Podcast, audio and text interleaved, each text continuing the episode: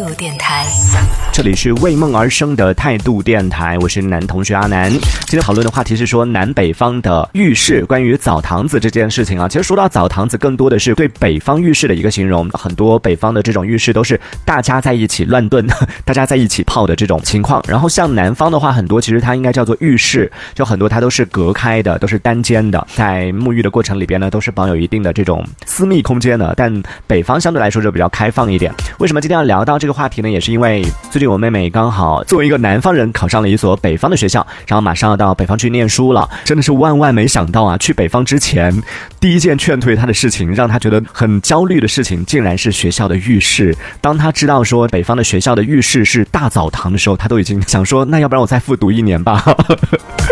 就是天哪，这不就是一个澡堂吗？至于吗？后来上网一查，发现天哪，这个问题真的是困扰了不少朋友啊。很多南方的朋友去到北方之后，去到北方的学校念书的时候呢，第一件让他们很震惊，让他们觉得很无措，想要收拾行李回南方的一个事情，不是天气，不是北方的面食，而是北方的浴室。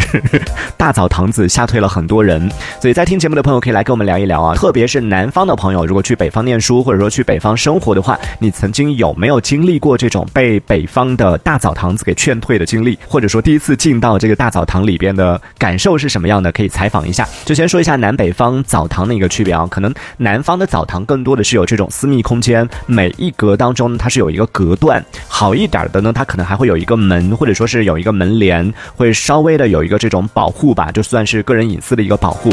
但大多数啊，大多数都是 没有这个门帘的，但至少是可以保证是隔开的。而北方呢，基本上大通间，就之前。我妹妹刚知道说是北方的是大澡堂的时候，她以为说至少应该是中间有隔断的吧。我跟她说没有，她都惊呆了。没有的话那是什么样的？然后上网搜了一张北方浴室的照片给她看到之后，她真的是。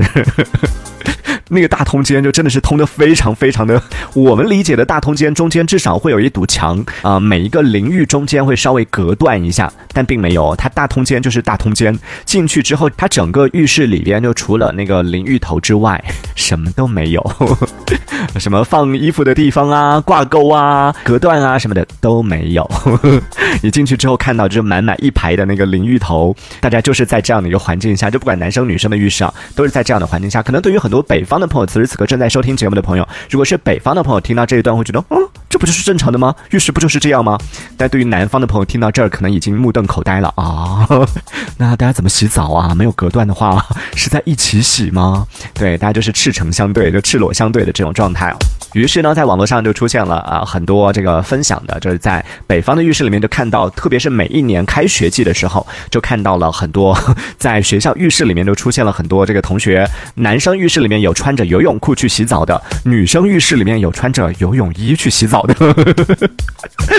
我我听到这个这个当然这个这个是网上是没有图片的，只会有一些形容网友的一些形容。看到听到这个形容的时候，我都哇，那个画面真的。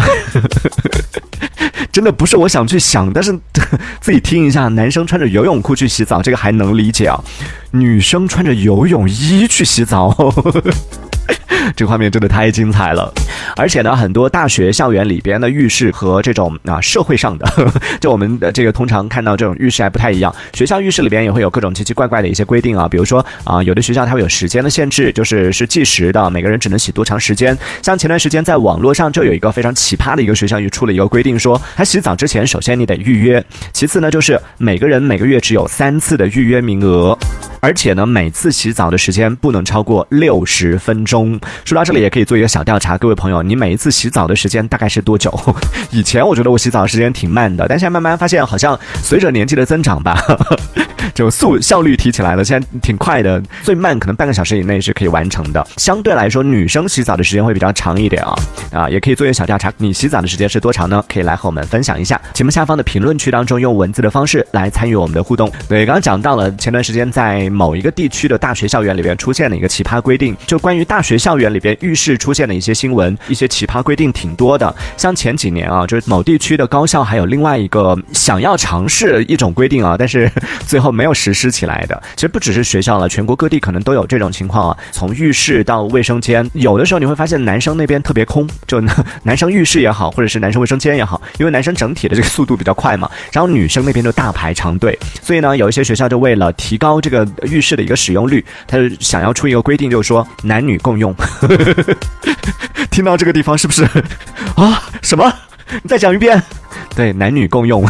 但是不要着急，它不是一起同时共用，它指的共用男女共用的意思是说啊，分时间啊，就比如说周一、三、五、七这四天，一周有四天呢是女生用的，然后周二、四、六这三天呢是男生用的，然后用这样的方式就错峰的，错峰这样的方式来共用啊一批浴室。但这个规定出来之后，当时也是在网络上引起了很多网友的这个讨论和各种各样的吐槽，最后这个规定也是没有实施下来啊。包括刚刚讲到洗澡之前必须预约，然后每个月每个人只能。预约三次洗澡，也就等于说平均十天才能洗一次澡。哇，听到这个数字的时候，我真的，以前我在节目里边说我每周洗一次澡的时候，还被别人说哦你好脏哦。你听听人家学校里边十天才能洗一次澡，我还不是最脏的那个好不好？对，也问问在听节目的朋友，各位朋友，你你大概多长时间洗一次澡？然后你每次大概需要洗多长时间呢？也可以在节目下方的评论区当中用文字的方式啊参与我们今天的话题讨论。这个问题我们待会儿在下半趴。的节目当中再继续来跟大家讨论啊，同时待会儿也来和大家分享一下南方朋友去到北方之后 看到这个大澡堂之后的一些反应，以及在校园当中，学校浴室真的是一个很奇葩的地方啊，在学校浴室肯定都有遇到过各种各样的一些奇葩经历。待会儿我们在下一节的节目当中再继续回来跟大家聊到这个话题。这一小节我们暂时先聊到这里，喜欢我们节目的朋友别忘了订阅关注。这里是为梦而生的态度电台，我是男同学阿南，我们下次接着聊。态度电台。